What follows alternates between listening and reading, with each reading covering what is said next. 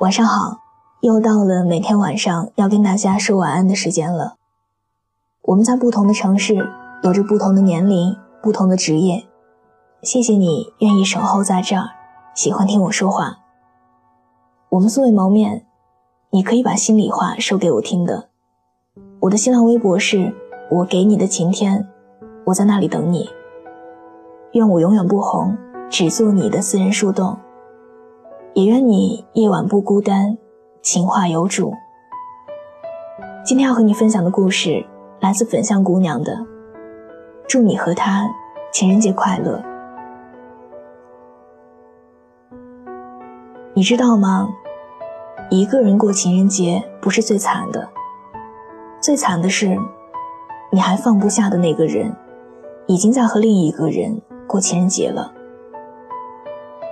他送那个女孩一大束粉色的玫瑰花，为她准备了惊喜的礼物，两个人一起享受浪漫的晚餐，然后手牵手的回到家或者酒店，拿出准备好的情趣内衣，愉快的啪啪啪，忘情的啪啪啪，干柴烈火的啪啪啪。光是随便脑补一下，就心态爆炸了。放心。炸的不是你一个人，是一群忘不了前任的人，都揪着心呢。想着你们以前过的节，在他和另外一个人身上重演；想着你们解锁过的姿势，他和别人正在一起用。心里只能对这个破情人节说一声：“去你妈的！”真的好气呀！但是表面上还是要保持微笑。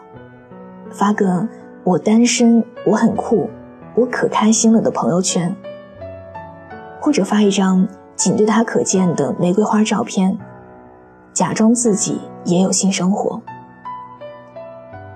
这样是不是有点男默女泪了？有个朋友就如同上述一般，把他前任和别人过节的细节通通的幻想了一遍，然后他跟我说。觉得自己快要心肌梗塞了，能不能扶他去医院？我说，不用去医院，我给你说说另一个更接近真实的版本吧。首先，男人并不期待情人节，甚至会觉得烦，光是送礼物就让人劳神伤财。这对他们来说就是个硬着头皮要去完成的任务。也许。他送了一个并不讨喜的礼物，对方又是个难伺候的主，两个人就难免起了摩擦。他们走在街上、商场里，哪儿哪儿都是人，哪有一点浪漫啊？吃个饭得挤，看个电影得挤，在餐厅外面排个队排到怀疑人生，这个流程走的还没有平常的流程舒心呢。情侣酒店也可能没订上。两个人回了出租屋，虽然已经没有什么新鲜感了，但碍于今天是情人节，还是形式化的打一炮吧。打完炮以后，他立刻开启闲者模式，坐到电脑边上打游戏。那个女孩在床上不满地骂道：“你今天还没发我照片到你朋友圈呢。”他不耐烦地说：“哎呀，有什么好发的呀？”别人又不是不知道你。他愤愤地夺过他的手机，发了一张自己的照片，然后配上了这样的一行字：“永远爱我的宝宝。”你的前任心里翻了个白眼，又舒了口气。这情人节可算是过完了。其实，别人的情人节啊，还真没什么可羡慕的。你也不必嫉妒前任现在身边的那个人。平心而论，你回到他身边会幸福吗？受过的伤还是要再受一遍的。好不容易爬起来了，就别老想着那个跌倒过的坑了。情人节这个玩意儿，确实有人过得罗曼蒂克，但很多人过得平庸无奇，甚至产生矛盾和计较。大部分情况下，节日只不过是商家的机会，女孩的意淫，男人的负累。你跟他过吧，祝你们情人节快乐呀。我呢，孤独虽然不舒服，但是酷啊。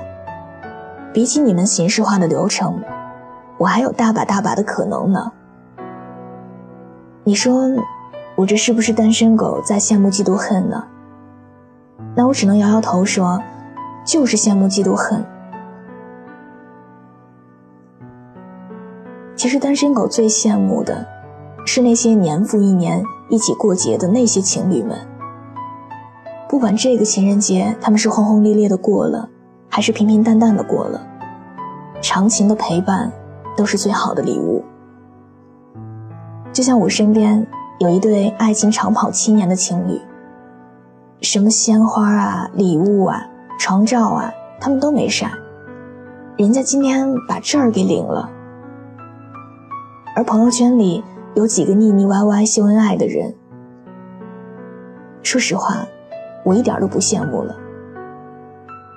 他们每年这个时候都说要爱谁谁谁一辈子，然后呢，每年身边的那些人都在换。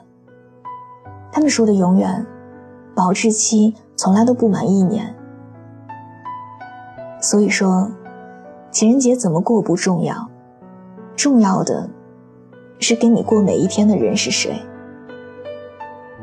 送再漂亮的花儿，吃再贵的饭，住再好的酒店。都不如一个大大小小日子都陪在你身边的人。只要爱对了人，情人节每天都过。这句歌词儿听了一百遍了，但道理是真的。别担心你又浪费了一个情人节，等你碰到对的人，每天都能和有情人做快乐事儿。你错过的这些年的情人节。以后会有一个人帮你全部补上的。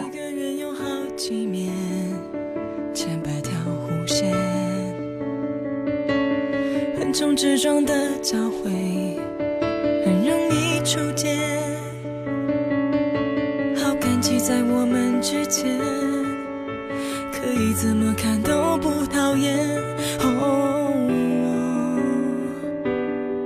沉醉。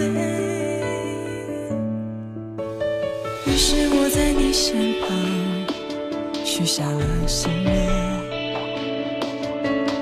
用琴弦和黑白键写爱的语言，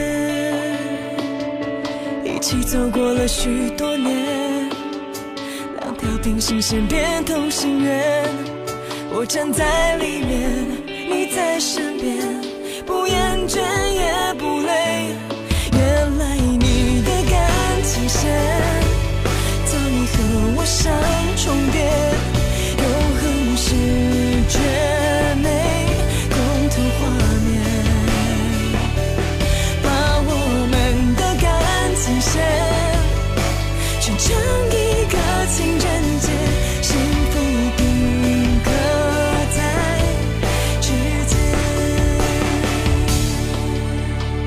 情人节快乐呀！希望你一定能等到这个对的人。喜欢这期节目，可以把它分享到你的朋友圈，推荐给你身边的小伙伴们。另外，喜欢我喜欢我的声音，想要收听更多的晚安语音，可以在微信的公众账号中搜索小写的拼音字母说晚安八二一，每天晚上九点给你讲故事，陪你入睡。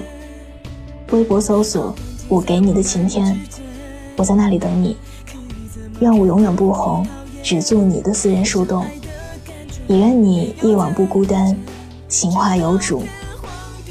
明晚见，晚安。